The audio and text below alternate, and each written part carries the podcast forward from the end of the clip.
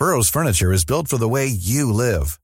From ensuring easy assembly and disassembly to honoring highly requested new colors for their award-winning seating, they always have their customers in mind. Their modular seating is made out of durable materials to last and grow with you. And with Burrow, you always get fast, free shipping. Get up to 60% off during Burrow's Memorial Day sale at burrow.com slash ACAST. That's burrow.com slash ACAST. burrow.com slash ACAST. A lot can happen in the next three years. Like a chatbot may be your new best friend. But what won't change? Needing health insurance. United Healthcare Tri Term Medical Plans are available for these changing times. Underwritten by Golden Rule Insurance Company, they offer budget friendly, flexible coverage for people who are in between jobs or missed open enrollment. The plans last nearly three years in some states, with access to a nationwide network of doctors and hospitals. So, for whatever tomorrow brings, United Healthcare Tri Term Medical Plans may be for you. Learn more at uh1.com. Hey there, it's Michelle Norris. I'm host of a podcast called Your Mama's Kitchen. When I travel, I'm usually looking for a way to find a taste of home when I'm not at home. And one of the things I love to do when I am at home is entertain. And Airbnb allows me to do that. When I was in California recently, I rented a house that had a great kitchen. And when we were sitting around the table, we're all thinking, we're in someone else's house. Someone could be in all of our homes as well. If you have a home, but you're not always at home, you have an Airbnb. Your home might be worth more than you think. Find out how much at airbnb.com/slash host.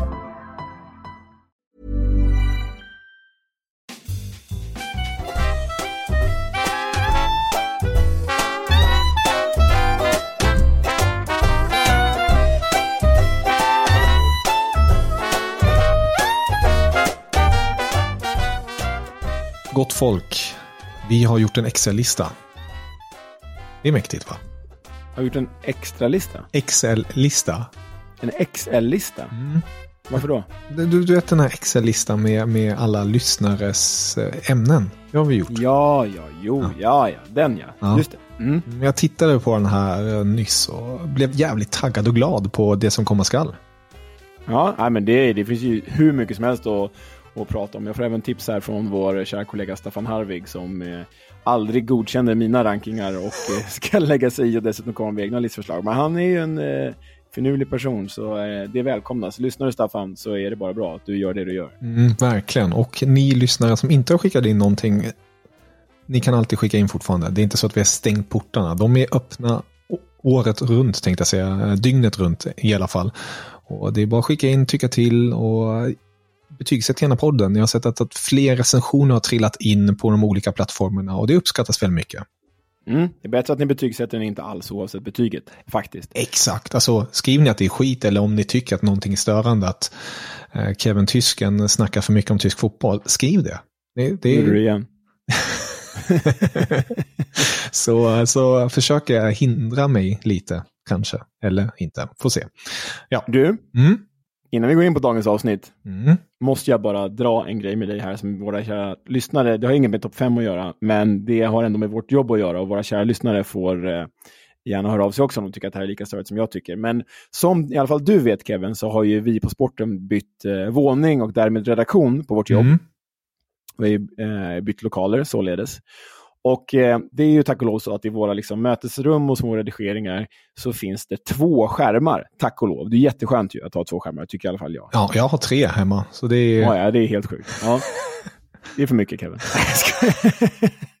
Men, men det som har slagit mig här, när jag kommer ner till den här våningen, vi delar med några andra människor och andra avd- avdelningar, ehm, så är de här skärmarna, förinställningarna är inte att de är delade.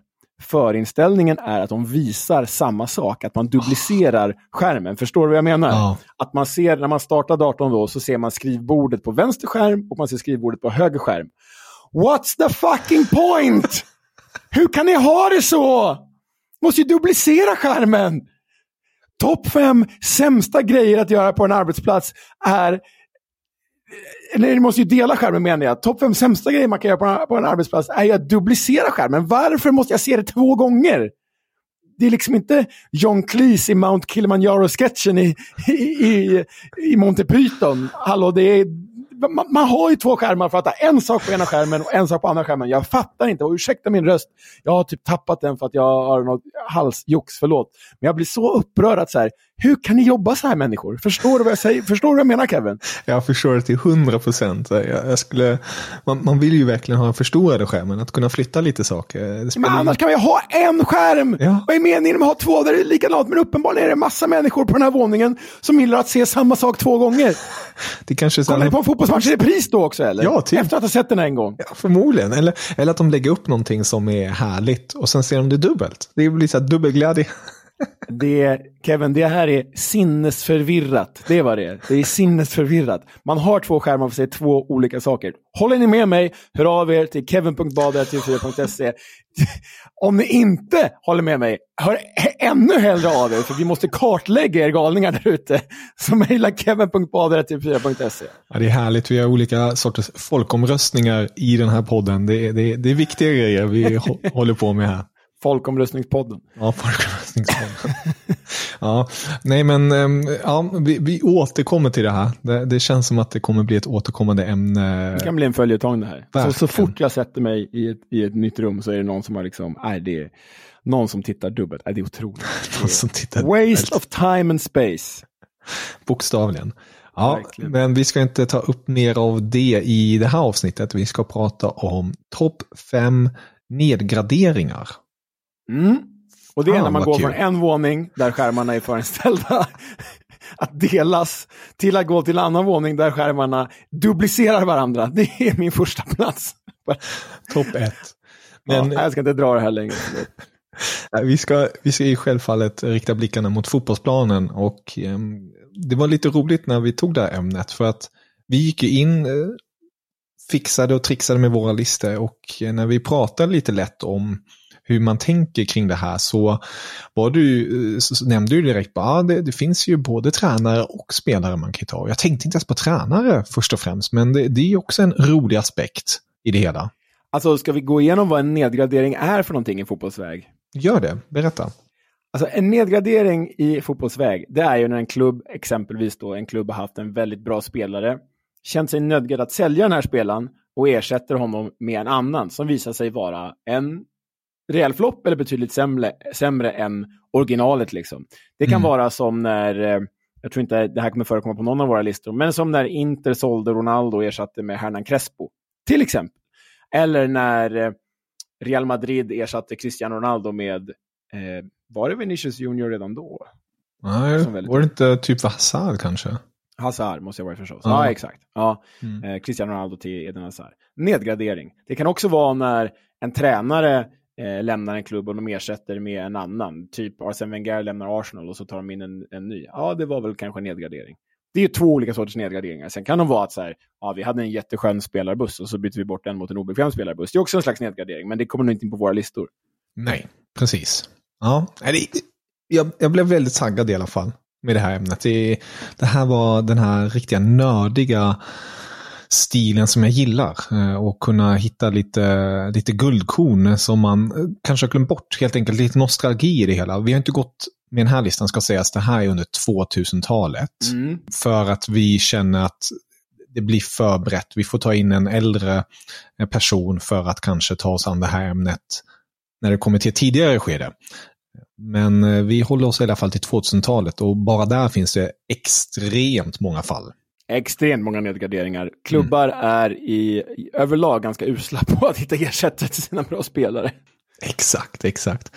Men eh, som vi alltid gör när vi har en icke närvarande gäst så börjar ju listkungen nummer uno, Leo. Plats fem.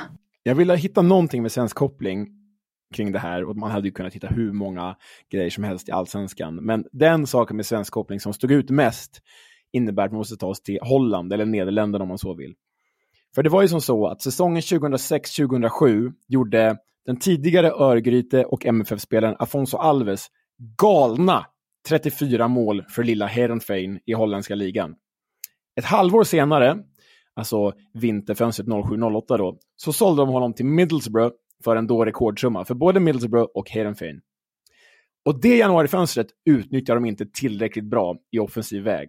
För de ersatte Afonso Alves med en, ja, ingen, ingen alls egentligen då i det januarifönstret, utan de väntade, det, det, ingen alls är ett väldigt dåligt exempel, men de väntade ett halvår, de köpte ingen anfallare i januari för att ersätta honom, och sen väntade de ett halvår för att plocka in den första anfallsersättaren till Afonso ja. Alves. Och det Kevin var en ung, lovande norrman vid namn Tarik El Younussi för 40 miljoner kronor från Fredrikstad. Kommer du ihåg honom? Tarik mm. El Younussi. Det gjorde jag. AIK-legend. Eh, mycket pengar för Hayden Fane. Eh, men Afonso Alves hade ju totalt gjort 48 mål på 50 matcher i eh, lilla Hayden. Ja. Skulle den då 20-årige Elionussi kunna ersätta det? Nej, han gjorde ju två mål på 20 matcher den säsongen. Ganska stor skillnad. Och holländska ligan vet vi ju Kevin, där är både du och jag 10 mål var under en säsong. Att det gör vi ju, utan att ljuga. Ja, kanske i alla fall några fler än, mm. än det. Hoppas mm. jag på. Och därför kände sig då Hedenfein tvungen att plocka in ytterligare en Afonso-ersättare i januari 2009. Alltså först ingen ersättare alls under våren. Sen då Tarik Elionussis mål under hösten som var två stycken under hela säsongen. Eh, och sen då, fan, Elionussi, det var ingen bra ersättare, vi måste hitta en ny. Då vänder de sig till allsvenskan och plockar in Patrik Ingelsten. Förvisso skyttekung från allsvenskan, för 15 miljoner kronor. Hans facit, Kevin? Två mål på 12 matcher. Så det är inte bara det att de värvar två spelare för att ersätta Afonso Alves. Hans ersättare mäktas med totalt fyra mål på den säsongen, varav han hade gjort 34 själv då, säsongen dessförinnan. Det är ett sånt jäkla nedköp. Tarika Elionossi och Patrik Ingelsen, nu får ursäkta för i en allsvensk kontext var ni fantastiska spelare. Men i en sån här större kontext, när det handlar om den här summan pengar, som det är också mycket pengar för Ehrenfen, så är det en rejäl jäkla nedgradering. Nej, det, det, den där var ett, ett skolexempel på nedgradering, bokstavligen. När man också kan se som anfallare hur många siffror, eller rättare sagt hur många mål respektive spelare gjorde och sen ersättaren gjorde. Ouch! Mm. Ja, det är tunga siffror för stackars serien. Jag kommer också in med en anfallare här på min femte plats. En väldigt välbekant anfallare som eh, lämnade Bayern München. Och Såklart. Såklart. Har du bara tyskar på listan nu? Nej, ja, det, är faktiskt, det är faktiskt inte ens en tysk. Men det Nej, enda... såklart. De kan inte vara nedgraderingar. Det är uppgraderingar. oj, oj, oj. Du har en fire idag. Nej, det är Robert Lewandowski när han lämnade Bayern München och gick till Barcelona. Han ja. hade gjort plus 30 mål den säsongen och dessförinnan hade han ju slagit Greta Bomba Müllers 41, eller 40 mål som han gjorde. Han gjorde ju 41 ligamål. Afonso Alves-siffror. Exakt, men i ja, Bundesliga. Eh, för, för att vara tydlig. Eh, och man ersatte honom, inte riktigt med en riktig ersättare om man ska vara krass, men en så kallad stjärnspelare, om man vill kalla det så, eh, i Sadio Mané. Mm, jag... För det var ju den stjärnan som skulle kliva in och på något sätt hjälpa Julian Nagelsmann att hitta rätt igen. Väldigt otacksamt för att det är en helt annan spelartyp. Eh, men eh, Nagelsmann försökte ju på alla sätt och vis att få till det här flexibla Bayern München det slutade med rent eh, poängmässigt att Mané gjorde sju mål och gav Leroy Sané en smocka i Champions League-spelet. eh, och efter bara en säsong eh, såldes till Saudiarabien. Så det, det skulle jag väl ändå vilja kalla en nedgradering. Det är definitivt en nedgradering, speciellt också med tanke på att det här att Sadio Mané gick en del skadad innebar att Erik Maxim Choupo-Moting fick fylla Lewandowskis skor. Det är ju inte rätt mot någon. Det är inte schysst. Nej, verkligen inte.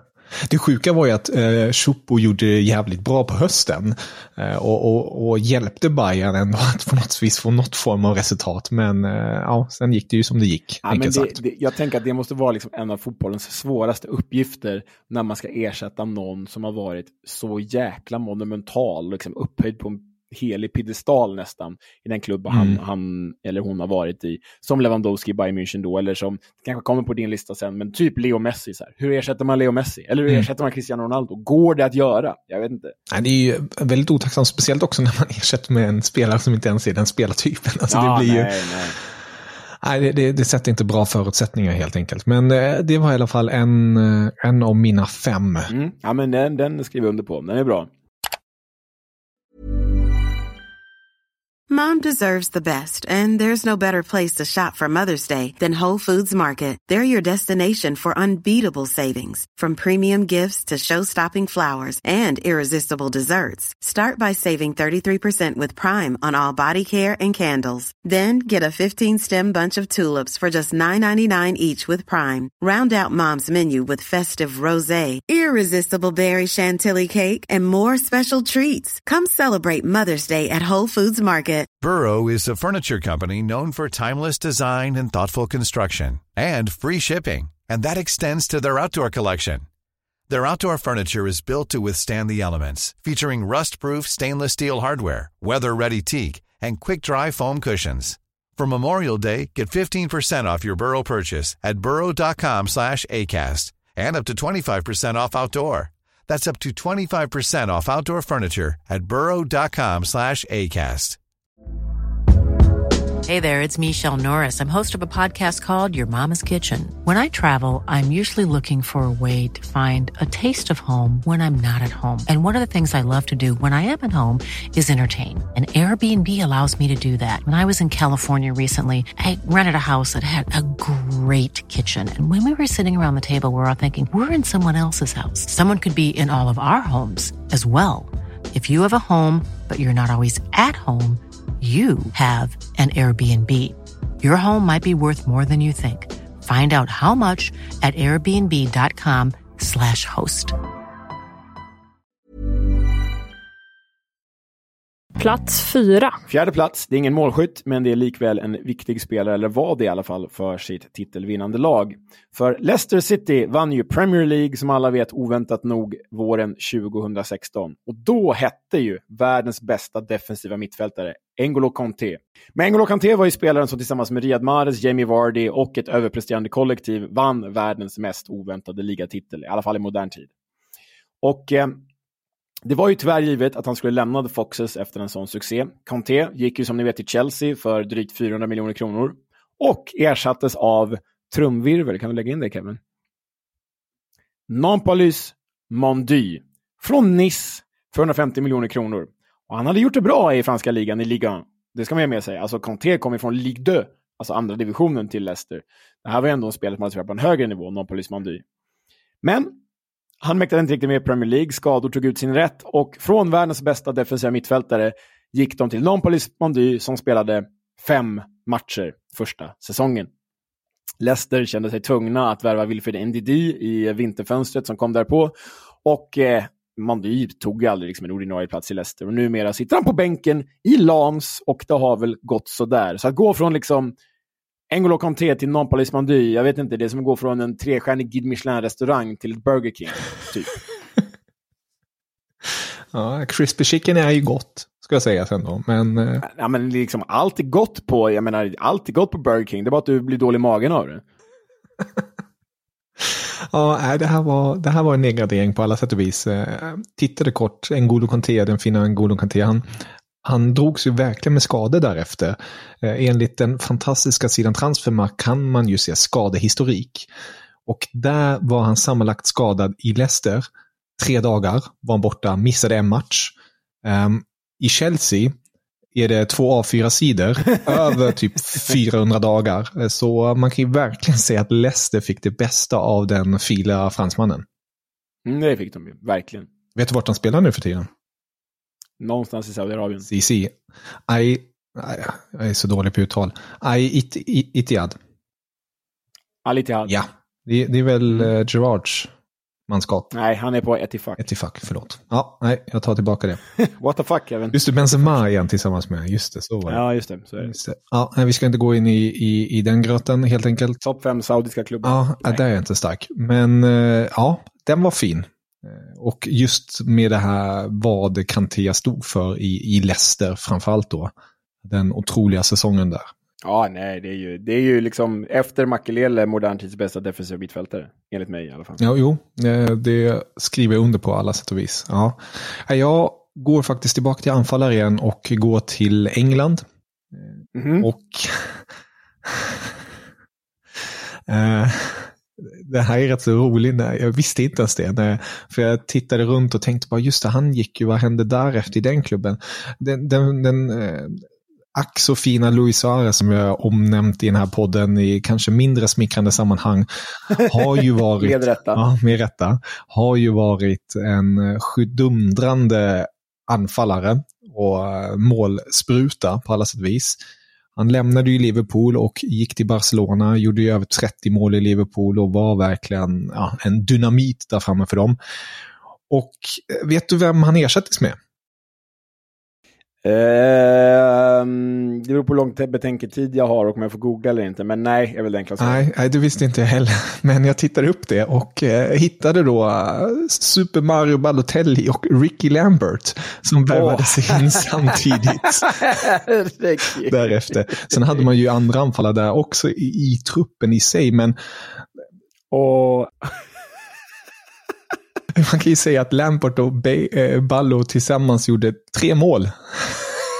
alltså det, det, det är lätt med facit på hand, men där och då hade ju Ricky Lambert ändå så varit the itchit med Southampton mm. och, och, man hoppades att man skulle kunna liksom återuppliva Balotellis karriär, men herregud. Mm. Suarez till Ricky Lambert och eh, Mario Balotelli, den, hur kan den här inte vara etta Kevin? Den är, har du värre än det här alltså? För den är helt sjuk är den ju. Nej, den är galen på alla sätt och vis. Jag, men jag tycker lite som du är inne på, alltså, man ska inte kasta för mycket smuts på Liverpool och så.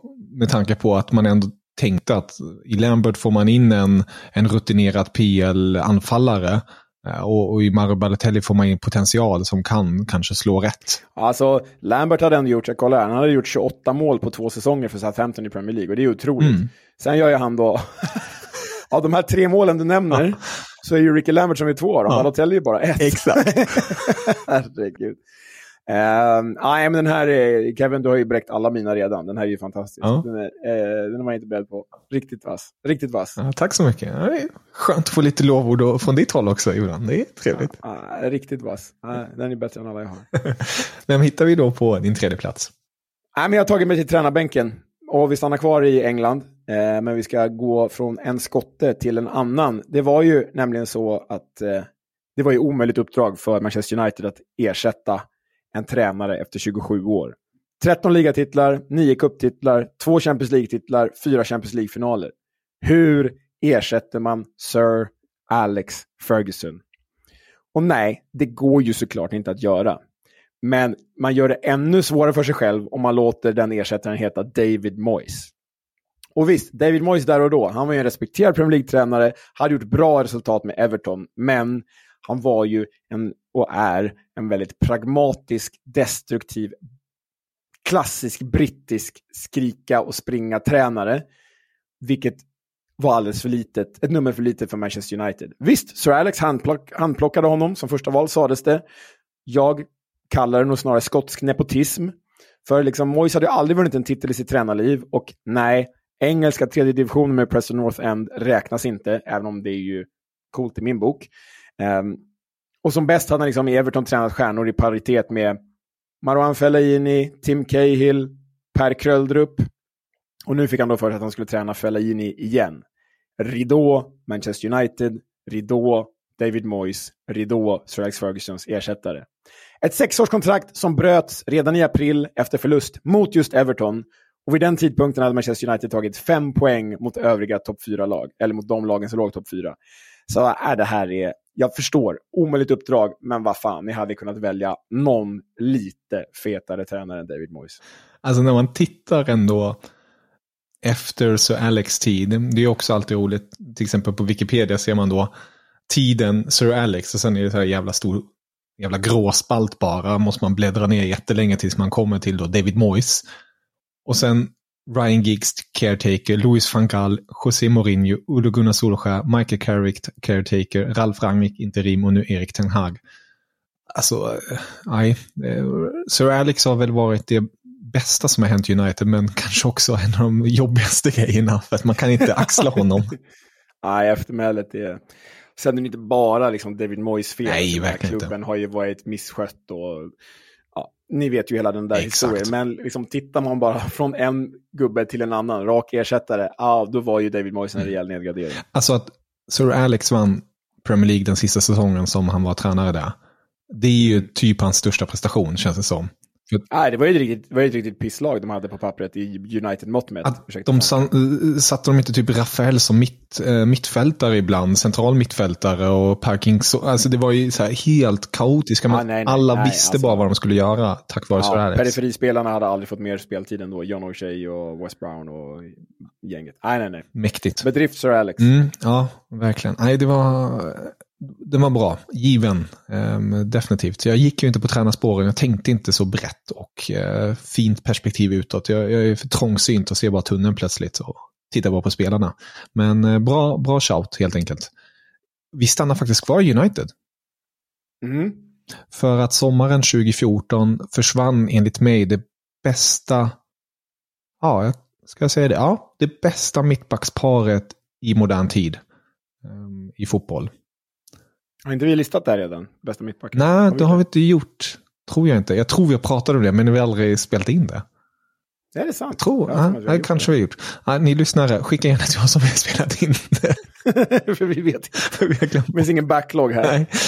Ehm, men det är ju Rio Ferdinand och Nemanja Vidic jag pratar om här. Eh, Alltså det, det paret, det finns många bra par i Premier League och i fotbolls toppfotbollen i stort eh, som man kan definitivt ha på sin här lista. Men de är för mig, alltså jag, jag älskade den kombon helt enkelt. Och de lämnade då sommaren 2014. Med det sagt var de inte på sin peak då längre. Vidic gick ju på free transfer till Inter och Ferdinand gick på free transfer till QPR. Och eh, efter lämnade de sig då eh, bland annat Chris Smalling, eh, men också värvades in Marcus Rocha och Daily Blind. Och all Det är, respekt ändå skönt att du, det är ändå skönt att du kör uttalet Daily Blind. Blind. blind. ja, eh, all respekt där, men alltså.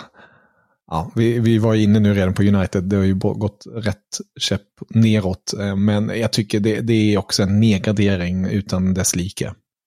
Det är en rejäl jäkla nedgradering. Virpanen Rojo och Blind får man ändå säga har fått någon så revival i karriären nu med, med Girona och sådär. Men nej, de går ju från 2-5 plus mittbackar till 2-3 plus mittbackar. Mm. Men jag tycker nog ändå, måste jag säga Kevin, att din Luis Suarez mot Ricky Lambert och Mario Balotelli är, det är en större nedgradering. Ja, ja, jag kanske får eh, tänka om här i efterhand när jag väl har eh, presenterat min lista full, fullständigt.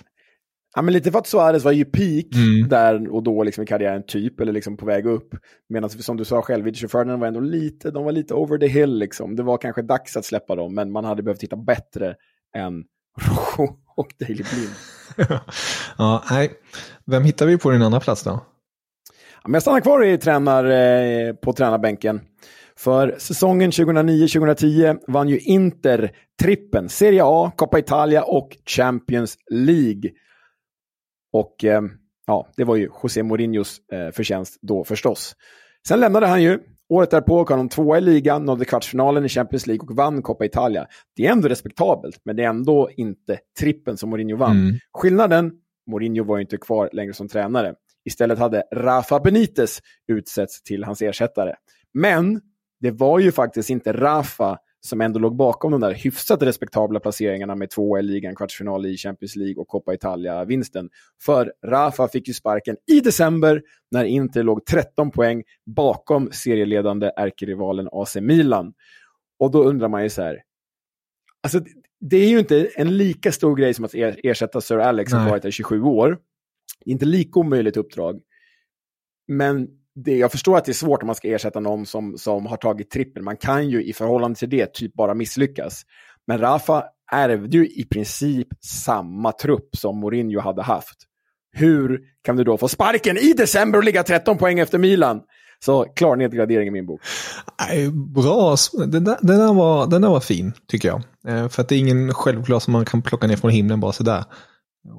Som du är inne på, han hade ju förutsättningar för att åtminstone hålla sig kvar på sin post och utmana om eh, ligatiteln. För att trippen vinner man ju inte två år i rad eh, om man inte heter Nej, det gör, det gör man ju inte. Och det begär jag inte heller. Men det där manskapet, ah, nej, det, man ska inte få sparken med det. Så är det. Mm. Nej, eh, riktigt bra. Eh, Väldigt bra tycker jag. Nu är inne på din andra plats Kevin. Ja, min andra plats eh, går vi till eh, England och Spanien för att Chelsea, de sålde ju en målvakt vid namn Courtois eh, till Real Madrid och köpte in då då världens dyraste målvakt i Kepa. Mm. Och som vi alla vet eh, är faktiskt Kepa och Courtois förenade eh, tillsammans i, i, i talande stund i Real just nu. Men eh, i, i Chelsea-tröjan blev det ju aldrig riktigt som man kanske hade hoppats på för Kepas del.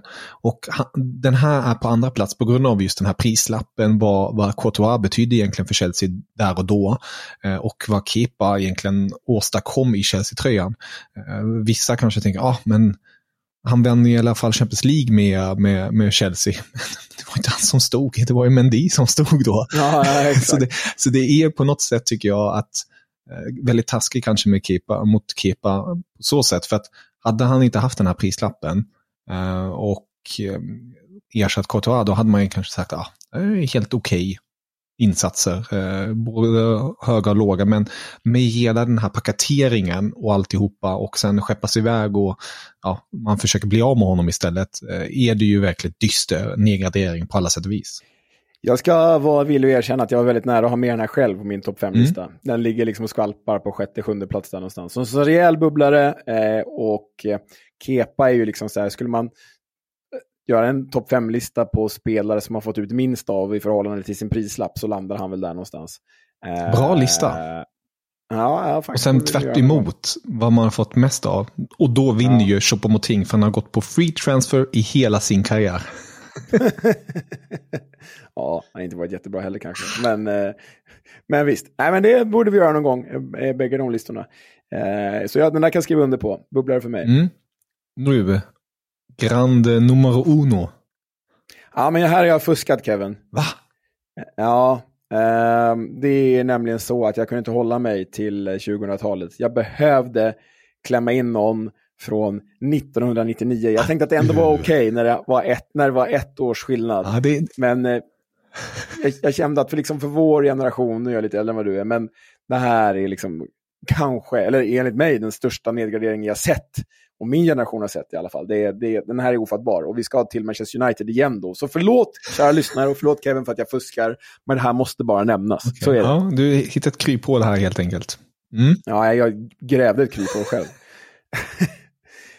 um, det var i alla fall en chock när världens bästa målvakt 1998, han utsågs till det, och världens näst bästa målvakt 1999, ja, han hamnade där i rankingen, som förde Manchester United till trippen samma år, 99 alltså, aviserade att han skulle lämna röda jävlarna från Manchester, Manchester United.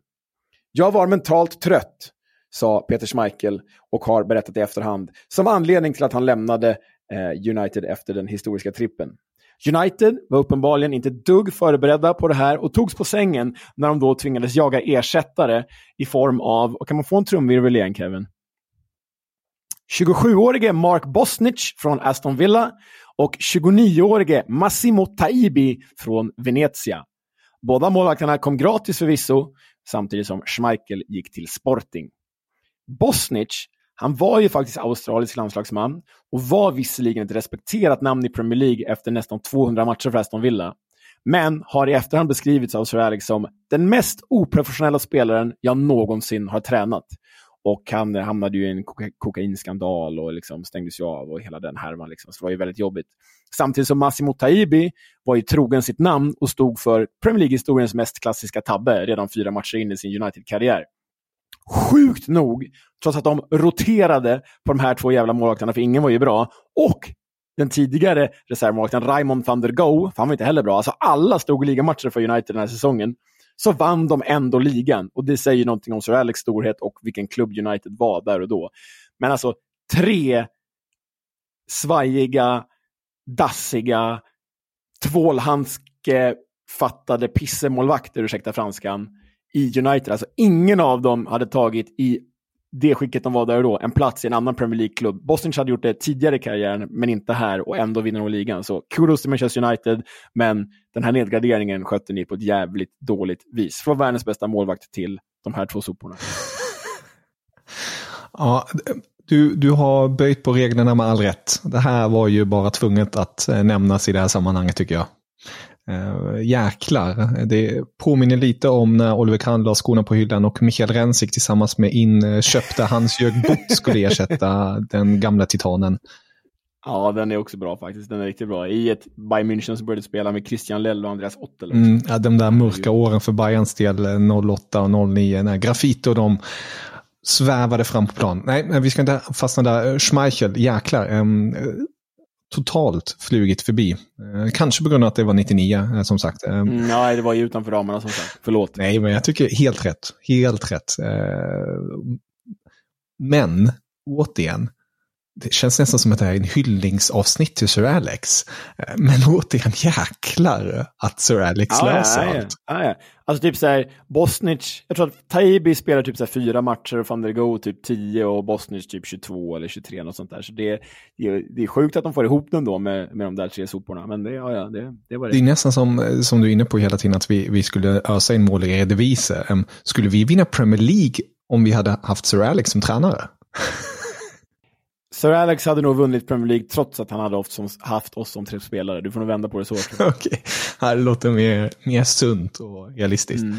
Nej, mm, jag lämnar eh, den brittiska ön och vänder mig till, eller ja, indirekt eh, lämnar jag inte den ön, men jag vänder mig till Madrid eh, för att sommaren 2003, du har redan nämnt hans namn, lämnade Claude Makelele Real Madrid och gick till Chelsea.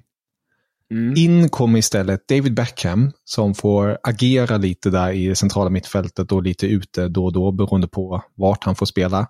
Eh, de tar heller inte in någon annan ersättare i sig. Säsongen därefter lämnar också Cambiasso och man tar in Gravesen.